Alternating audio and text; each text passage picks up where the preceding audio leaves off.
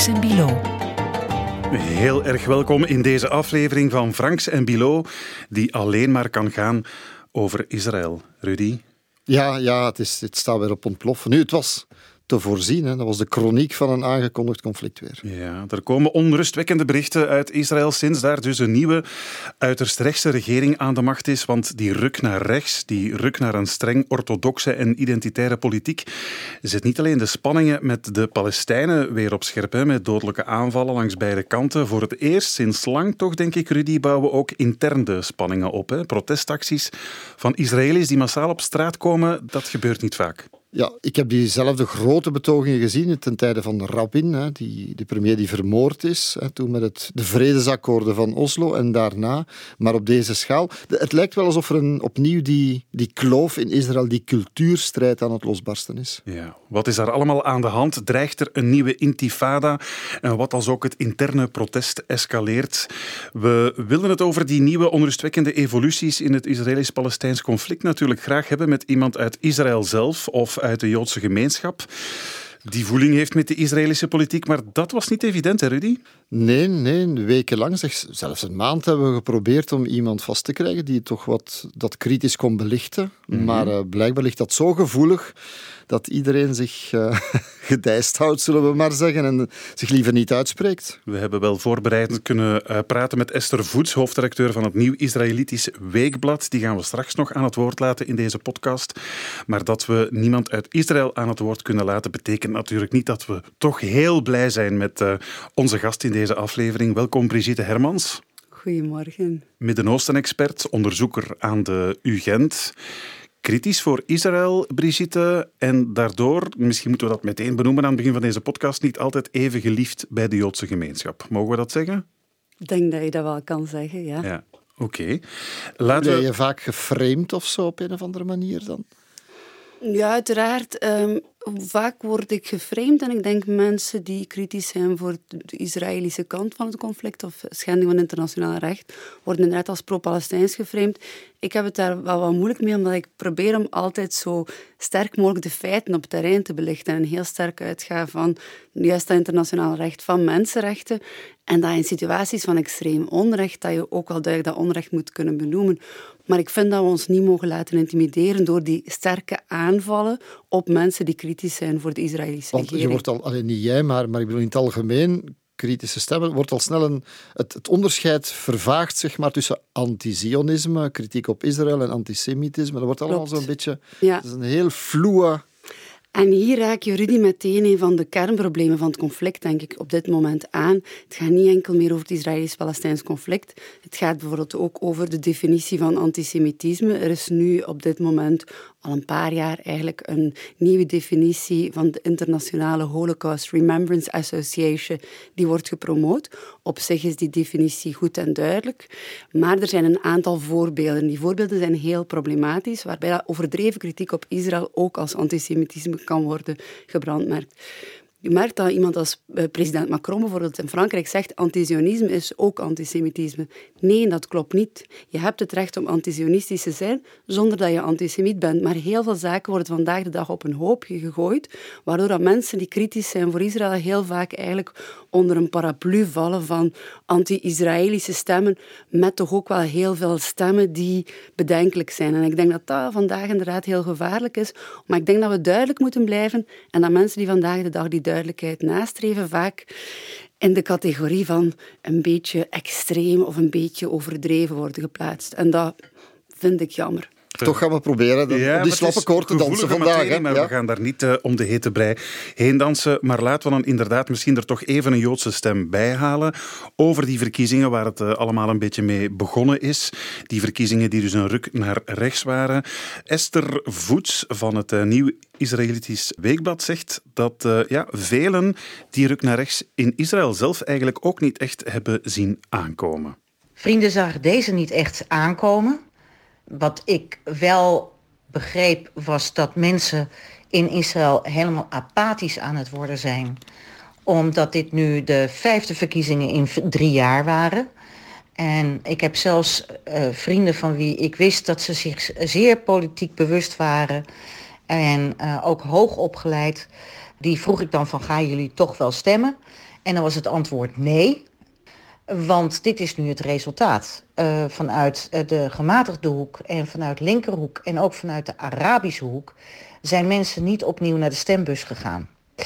En dit is dus het resultaat. Er is nu een meerderheid omdat de middenpartijen in Israël absoluut niet meer met uh, Netanyahu willen samenwerken. En terecht. Ja, de hele zaak wordt gegijzeld door in totaal 17% van de, van de Israëlische bevolking. En dat is dus die hele extreme rechtse religieuze kant. Ik heb ook andere mensen gesproken die er heel anders in staan.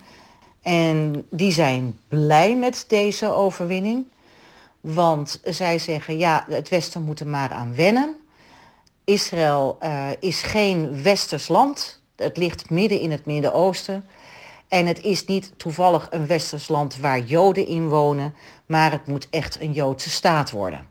Dat zijn overzakelijk inderdaad kolonisten, die allemaal op de Westbank wonen. Over die laatste, wat meer extremere stemmen zullen we het zo meteen hebben. Maar eens met de analyse, de gematigden die wat apathisch zijn geworden, hebben het laten afweten bij de verkiezingen, zijn niet komen opdagen, waardoor de extremeren hebben kunnen winnen. Is dat een juiste analyse, denk je, Brigitte?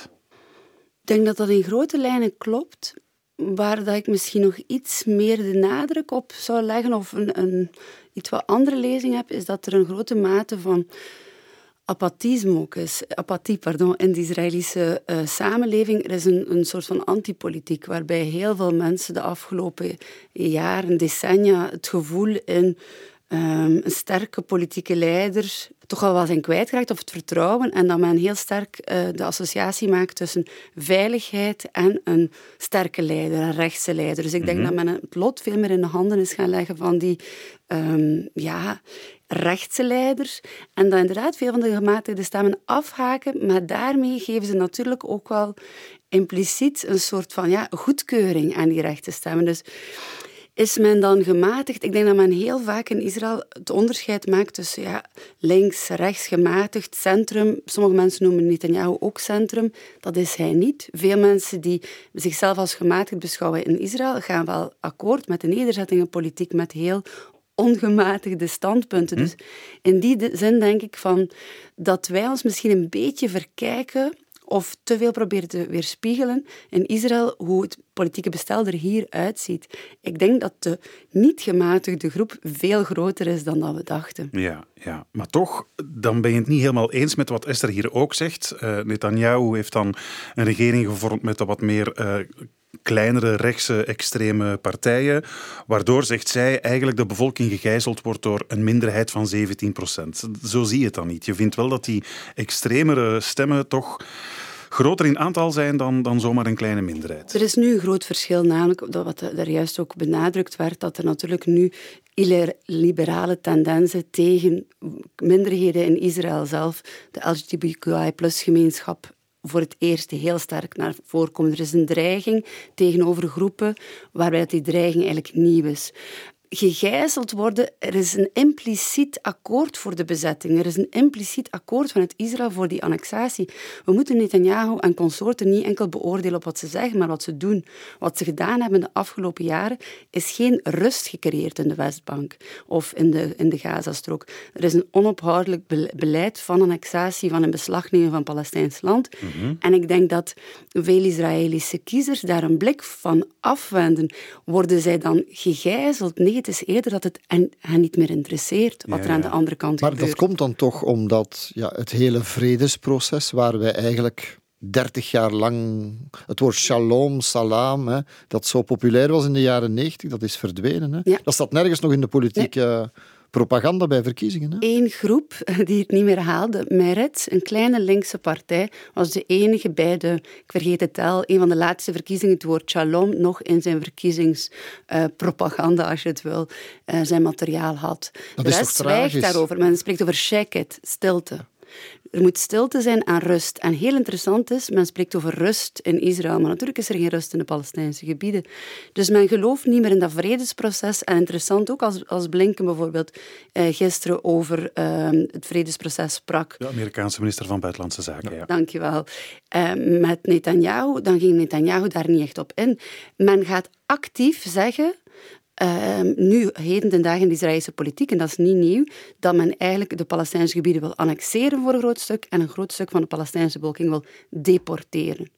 En ik denk dat we dat altijd voor ogen moeten blijven houden, dat dat nu het nieuwe normaal is geworden in Israël. Dus vandaar is mijn analyse iets wat anders. Ik geloof niet meer in, in gijzeling, voor een stuk wel met die nieuwe dreigingen die eraan komen, maar eerder het nieuwe normaal, waarvan veel Israëli's het gevoel hebben, ja, daar, daar kunnen wij toch niks aan veranderen. Ja. Vasting blijft wel dat er veel beroering is over die ploeg die nu aan het bewind komt. Want probeer ons eens een idee te geven wat voor figuren zitten daarin. Dat zijn, daar zitten best wel wat extreme, extreme figuren in die het in het verleden al bijzonder extreme uitspraken ook hebben gedaan. Ik denk aan Ben Gvir bijvoorbeeld, maar er zijn er nog... Vertel eens wie er allemaal in die regering zit nu. Ja, er zijn een heel aantal groepen, um, ultra-orthodoxe groepen, eerder extreem-rechtse groepen. Het is de meest extreme coalitie die is gevormd sinds de oprichting van Israël. Um, met natuurlijk Likud, een aantal partijen die al ouder zijn. Shas bijvoorbeeld, ook een, een um, orthodoxe partij. De Joodse macht van uh, Ben Gvir, een nationaal-religieuze zionistische partij van Smotrich.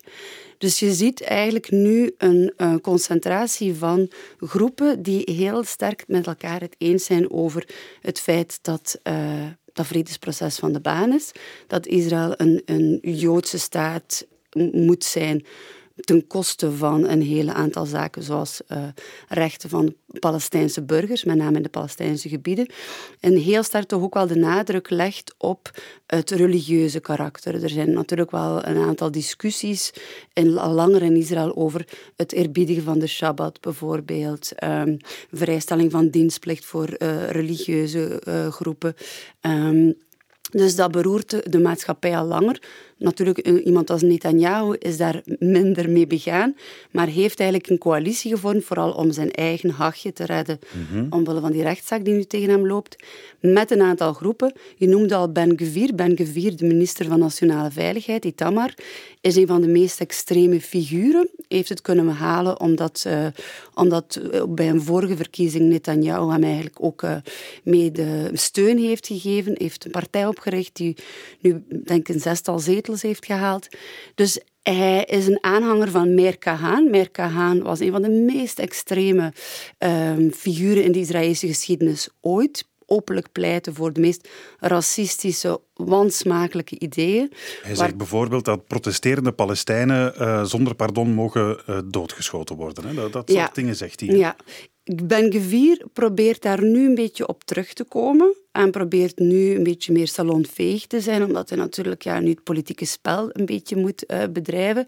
Maar zijn visie is, wij zullen tonen wie de meesters van het land zijn. Ja, want er zijn bijvoorbeeld de voorbije weken al een paar uh, razzia's uh, gehouden, waarvan je dan kunt afvragen, ja, is dat echt op, uh, op, in uitdrukkelijke opdracht van, of zijn het die politiediensten, die militaire diensten, die zich nu wat gesterkt voelen om wat, wat, wat drastischer, wat doortastender op te treden? Is het ook die, die sfeer misschien die, die wat kantelt en, en dat ja, militaire geweld ook misschien in de hand gaat werken? Dus tweeledig. Ik denk dat we um, moeten kijken wat u zegt klopt. Er is een, een signaal van straffeloosheid. Straffeloosheid naar de kolonisten. De kolonisten, Ben Gvir en ook Smotrich, een andere figuur, minister van Financiën, pleiten openlijk voor annexatie en voor deportatie van een, een Palestijnse uh, individuen in de gebieden die Israël wil annexeren. De kolonisten, voor alle duidelijkheid, zijn uh, Joden die nederzettingen bouwen in uh, Dank. Palestijns gebied. Goed, ja. goed dat je mij ja, verder goed. meeneemt ja. om En deporteren naar waar dan eigenlijk? Um, nog even over die kolonisten. Dus als we, um, nu dat we toch bezig zijn om het uit elkaar te halen. Dus je hebt een, een, een 600, iets meer dan 600.000 Israëlische burgers in bezet Palestijns gebied en iets meer dan 200 nederzettingen. Sommige daarvan zijn legaal tussen uh, haakjes. Uiteraard zijn alle nederzettingen illegaal, erkend door de Israëlische regering. Maar je hebt ook veel mensen die met caravans gewoon uh, komen en daar uh, zeggen, die berg is vrij, ik ga hier mijn dorp bouwen.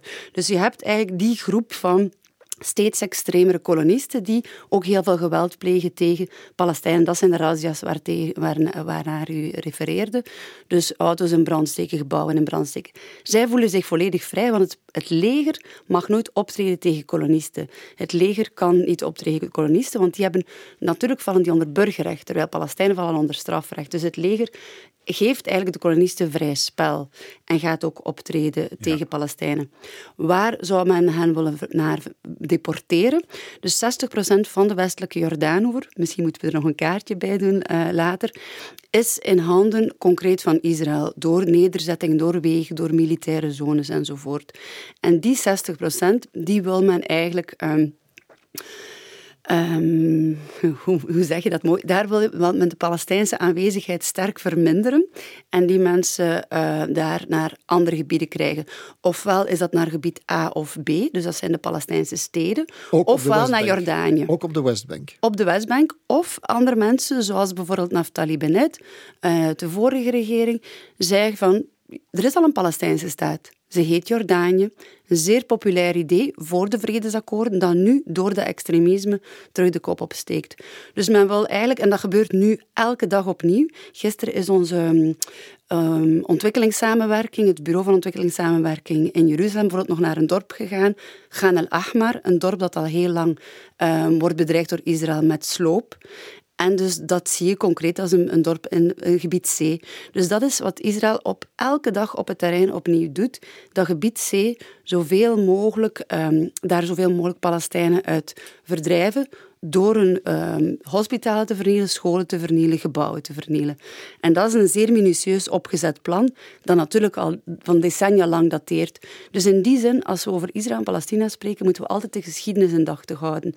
Wat er vandaag gebeurt, is een voortzetting van een beleid dat eigenlijk in 1967 met de bezetting van de Palestijnse gebieden is ontstaan. Ja. En uh, ik verwees al naar bijvoorbeeld nu die razzia's. Hè. Rudy zei ook al, het woord vrede wordt eigenlijk niet meer in de mond genomen. Twee-staten-oplossing is bijna helemaal uit, uh, uit het zicht verdwenen. Maar het zit hem ook in, in bijna bewuste provocaties die uh, gedaan worden. Hè. Bijvoorbeeld door die uh, Ben Gvir, die is uh, in januari is die nog de Tempelberg gaan bezoeken. Leg eens uit waarom dat zo gevoelig ligt, want dat is, dat is iets wat echt not done is. Hè. Dus de Tempelberg of de Haram Sharif is de restant van de, de, tweede tempel die verwoest is in, 70 na Christus. Natuurlijk voor Joden een van de, de heilige plaatsen. En men, men bidt aan de westelijke muur, of populair genoemd de Klaagmuur in Oost-Jeruzalem, ehm, in bezet Palestijns gebied. Dat is een van de belangrijkste plaatsen natuurlijk voor, um, voor de religieuze cultus. Maar een aantal groepen willen ook bidden op, uh, de, West, op de Tempelberg zelf of de Haram Sharif. Dat is niet volgens de afspraken. De afspraak, ook uh, met Jordanië en de islamitische autoriteiten, is sinds 1967 dat enkel Palestijnen mogen bidden op de Haram Sharif, dus op de Al-Aqsa-moskee ook een belangrijke plaats voor religieuze cultus voor uh, moslims dan. Um, de afgelopen jaren, eigenlijk sinds 2000, sinds Ariel Sharon, um, toenmalig uh, premier, een bezoek is gaan brengen aan de Haram Sharif, aan de Tempelberg, als zeer provocerend beschouwd, want decennia lang werd dat eigenlijk niet gedaan. Ja, en wat belangrijk is om te, om, om te herinneren, is namelijk toen Sharon daar gaan wandelen is, is eigenlijk de tweede intifada begonnen. Hè? Mhm. Vandaar de symboliek. Als dit opnieuw gebeurt, ja, de vrees was groot van oei, is dit het beginsignaal voor een derde Het lijkt zelfs een intifada uit te willen lokken, bij wijze van spreken. God, ja, of is gewoon om te zeggen van kijk, dit is ons recht, gewoon om dat te beklemtonen. Er zijn ook groepen die zich de derde tempelgroepen noemen dus die daar eigenlijk opnieuw een tempel willen oprichten en die dus de Al-Aqsa-moskee en de rotskoepel eigenlijk daarmee zouden willen verwijderen. Dus dat zou meer dan een derde intifada zijn.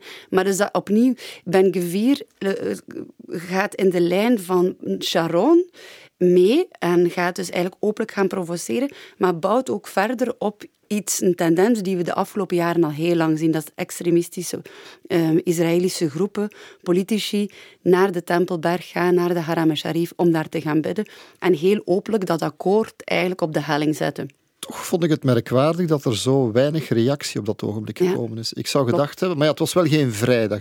Als ze tijdens het vrijdaggebed zouden doen, dat zou pas reacties losweken. Maar toen was het, de reactie was redelijk onderkoeld, zeg maar. Ik denk dat de reactie vaak onderkoeld is. In, in die zin dat Palestijnen op dit moment wel best gelaten afwachten. Uiteraard moeten we het over terreur nog hebben.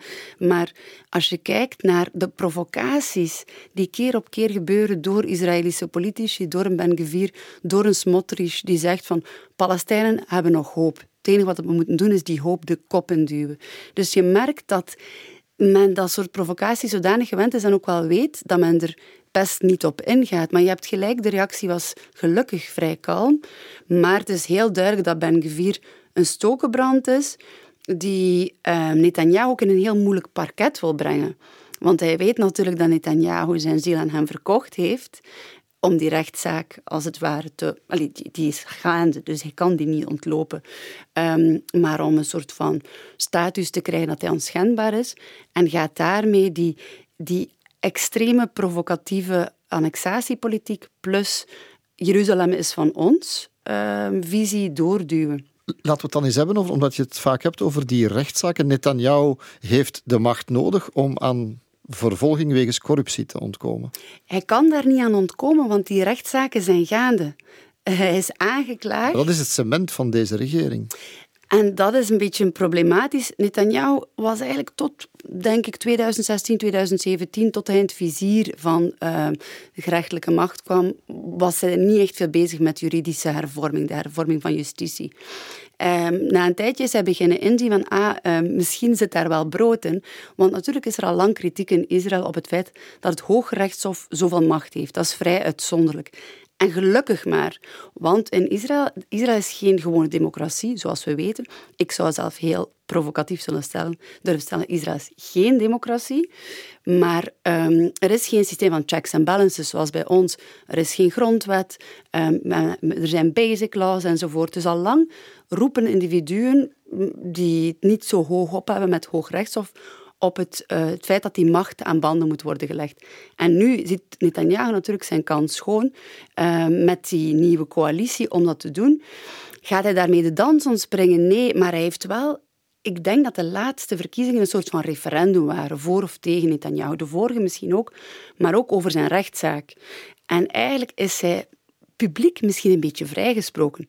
Heeft het publiek, of de publieke opinie, of althans zij die voor hem gestemd hebben, gezegd van ja, corrupt waarschijnlijk, maar kan het ons schelen? Ja. Maar als ik dan die grote massa zie van enkele een paar weken geleden van die 100 plus duizend mensen in Tel Aviv met de betoging, dat was met bordjes over red de rechtsstaat. Absoluut.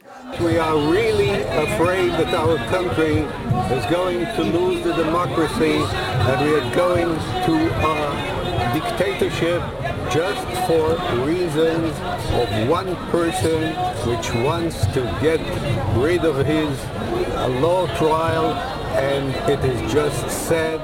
Ja, hier wordt verwezen naar Netanyahu die zijn rechtszaken probeert uh, daarvan af te geraken door nu opnieuw aan de macht te komen. En inderdaad, er worden toch al stappen ondernomen om bijvoorbeeld ervoor te zorgen dat wie onder gerechtelijke vervolging staat toch nog minister kan, uh, kan worden. Hè? Dat soort stappen worden ondernomen. Kan. Ik hoor ook ja, dat gewoon de, de scheiding der machten onder druk staat in uh, Israël. Zou je zo ver durven gaan? Dat, die angst is reëel bij veel mensen, omdat natuurlijk er is een minister van Justitie heeft nu een hervorming voorgesteld. Netanyahu zegt, je moet daar geen angst voor hebben. Ik ben een man van Montesquieu ik ben een democraat enzovoort.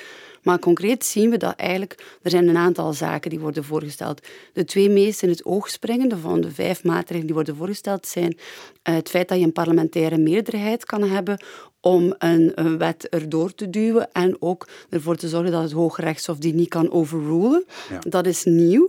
Um, dus 61 stemmen volstaan. Ik denk dat de men nu in het parlement 63 zetels hebben, dus de coalitie.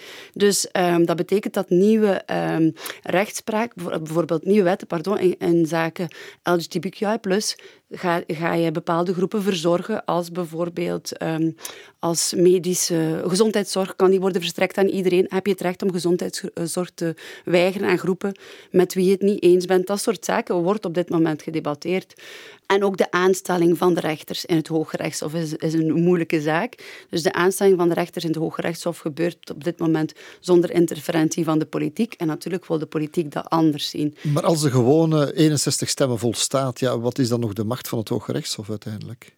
Het Hooggerechtshof op dit moment uh, kan die nog overrulen. Maar dan niet meer. Dan en dan, dan niet meer. En dat zou natuurlijk bijzonder problematisch kunnen zijn als er uh, nieuwe wetten worden gestemd die toch wel, laat ons zeggen, in zaken rechten van Palestijnen, in zaken eh, Palestijnse burgers van Israël heb ik het over, uiteraard, in zaken LGBTQI+. Ja, dus je hebt eigenlijk twee grote blokken. Hè. Je hebt het grote blok van de, het, de problematiek met de Palestijnen en de bezetting, ja. waar je een bepaalde radicale fractie hebt. Maar je hebt ook dus die juridische dimensie, die intern in Israël voor een cultuurstrijd zorgt. Dat is nieuw. En dat is nieuw. Ja, dat is nieuw. En dat is de reden waarom nu zoveel mensen de straat op gaan. Zoals ik daar juist zei, er is apathie over de Palestijnen. De meeste Israëli's kan het echt niet schelen wat er gebeurt in de Palestijnse gebieden. Dat is ver weg. Ah ja, wat het is er nu gebeurt, geweest. Hè. Het, is, het is generatie na generatie terreuraanslagen van Palestijnen. En ook terreur. Ja. Ik denk de terreur verlamt mensen. Na 2000 hebben de meeste Israëli's zoiets gehad van kijk, er is een vredesproces geweest.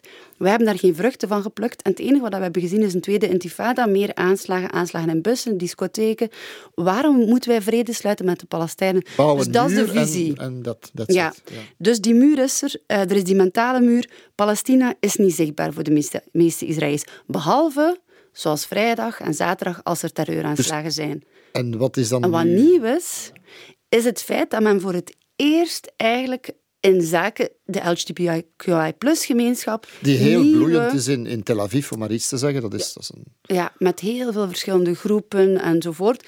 Een grote seculiere maatschappij ook. Dat men dus eigenlijk denkt aan wetten om bepaalde vrijheden aan banden te leggen.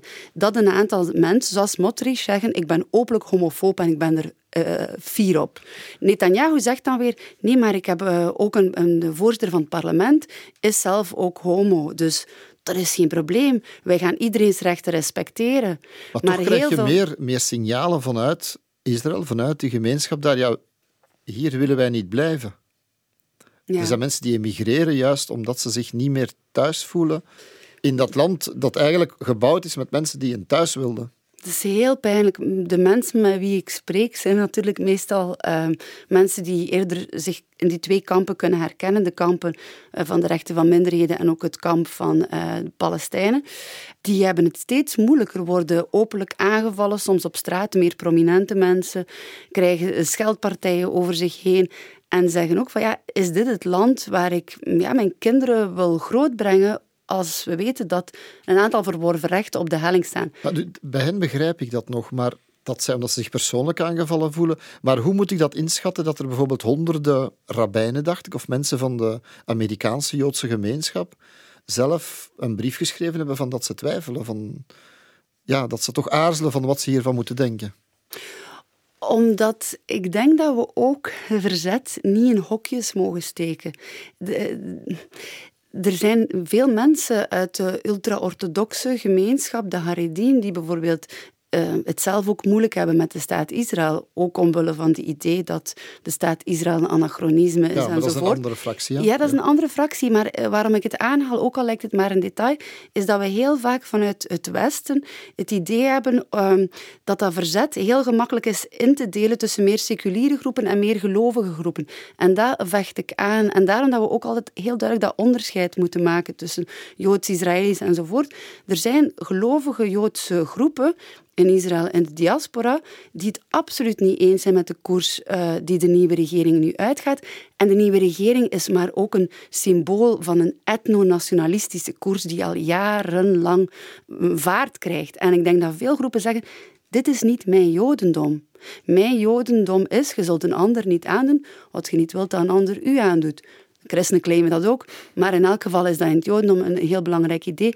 Je kan de bezetting niet aanhouden op lange termijn zonder dat het de de democratie zal corrumperen. Uiteindelijk heeft Rabin, toen hij zijn Oslo-akkoorden sloot, heeft zich in dezelfde... Je kan niet tegelijk democratie zijn en bezettingsmacht. Ja, en ik denk dat veel Israëli's de illusie hebben dat het kan.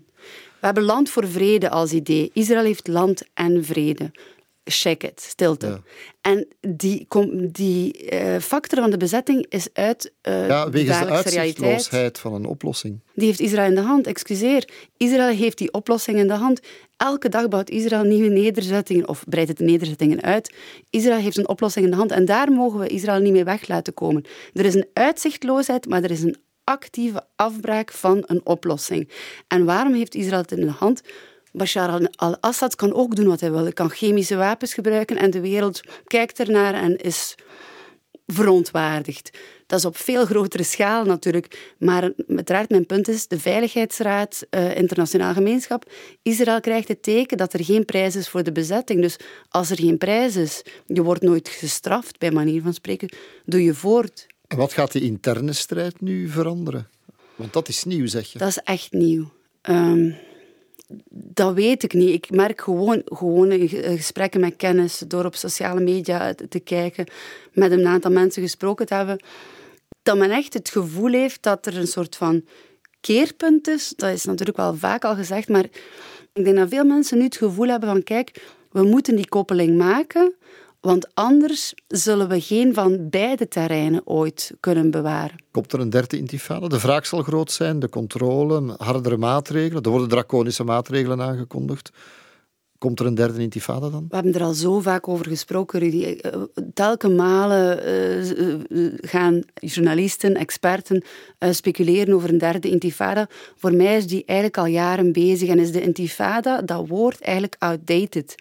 Um, we proberen een fenomeen te vatten dat niet meer te vatten is. De tweede intifada was te vatten. De eerste intifada was een uh, intifada die eerder geweldloos was. Er werd stenen met gegooid. Stenen, dat was stenen. intifada. De tweede was met geweren. Ja, en dat is het grote verschil geweest. De eerste had legitimiteit, want het was een opstand van de Palestijnse bevolking tegen de bezetter, die breed gedragen was. De tweede is volledig gerecupereerd door Palestijnse gewapende groeperingen, die eigenlijk het vredesproces ook samen met Israël kapot volledig gemaakt kapot hebben. gemaakt hebben. De derde intifada is voor mij al lang bezig in de zin van geen grote Palestijnse volkopstand, maar een soort van eindeloze strijd waarbij wij vanuit het Westen spreken over rust en escalatie en geen rust, waarbij dat, dat geweld eigenlijk systematisch aanhoudt. En je hebt eigenlijk sinds 2021, dus de laatste grote oorlog eh, in de Gazastrook en tussen Israël, heb je eigenlijk een continue spanning op het terrein met dagelijkse raids van het Israëlische leger om een aantal uh, terreurgroepen in Jenin en uh, Nablus in de kiem te smoren. Er is op dit moment geen capaciteit aan de Palestijnse kant, um, zoals de tweede, de tweede intifada wel was, om zich grootschalig te organiseren. Dus we zien vooral meer terreuraanslagen van individuen, die natuurlijk worden aangemoedigd of toegejuicht door die Palestijnse groepen. Maar de situatie is fundamenteel verschillend. Ja. De Palestijnen zijn kapot gemaakt. Ja. Of we nu al in die derde intifada zitten of niet, duidelijk is wel, denk ik, dat we op een kritiekpunt zitten in dat Israëlisch-Palestijns conflict, maar ook dus in die spanningen binnen Israël zelf.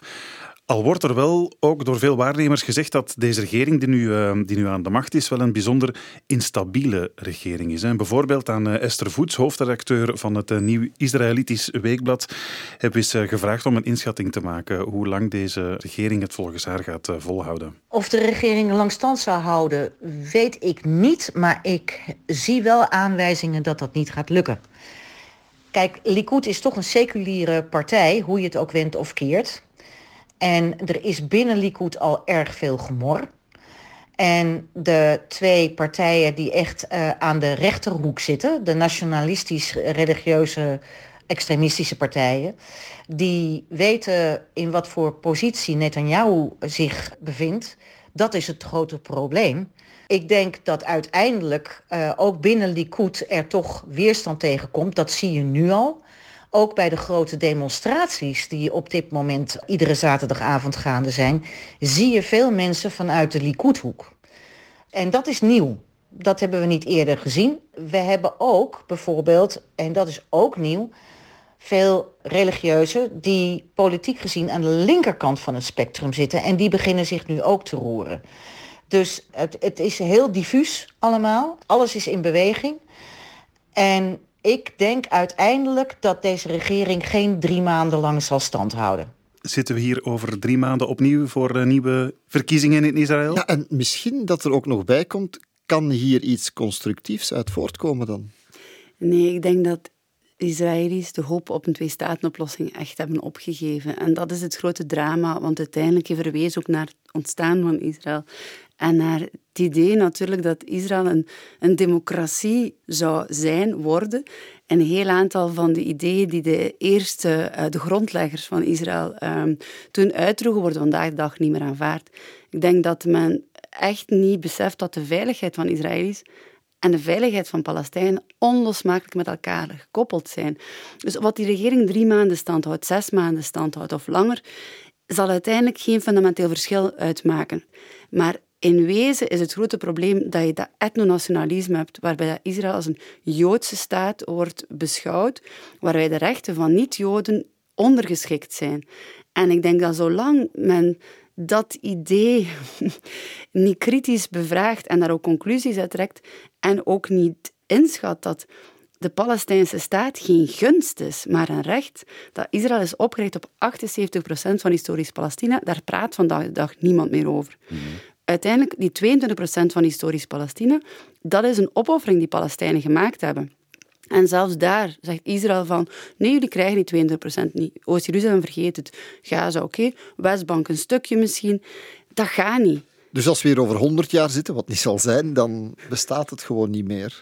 Veel mensen pleiten daarom voor een binationale staat, maar dat is voor de meeste Israëli's nog onbespreekbaarder, omdat je dan natuurlijk uh, Israëli's en Palestijnen in een federale staat zou hebben met dezelfde rechten. Maar Israël moet wel een keuze maken. Ofwel geeft ze diezelfde rechten aan Palestijnen, ofwel geeft ze het grondgebied op. En die keuze maakt men vandaag de dag niet. En wie heeft uiteindelijk de grootste verantwoordelijkheid voor het uitblijven van een stabiele um, situatie in Israël en de Palestijnse gebieden? Daarover zal Israël zich niet kritisch bevragen.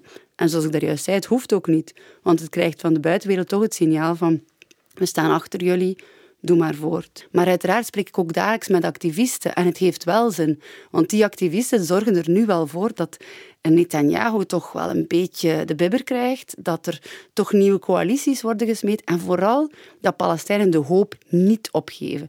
En dat het inzicht er ook is van kijk, we zijn hier, we blijven hier, dat dat Israëli's dat ook moeten beseffen. En dus ik denk dat het wel zin heeft, maar we moeten natuurlijk wel die eerlijke analyse durven maken. Wel, als ik even reclame mag maken. Graag. Wij maken tegen begin maart een, twee documentaires over de geschiedenis van het conflict. Maar dan bekeken vanuit Land voor Vrede en de teleurgang van, dat idee, van, van, van het idee daarover. Eigenlijk, wat jij zegt dus, maar waar staan we nu? En dat, het hangt in de lucht op het einde. Hè? Ik, heb nog, ik heb nog geen einde verzonnen hoor. Ja, of we er over honderd jaar nog over gaan hebben in deze podcast, Rudy, dat is inderdaad misschien twijfelachtig. Bij mij is de kans nog iets groter dan bij jou.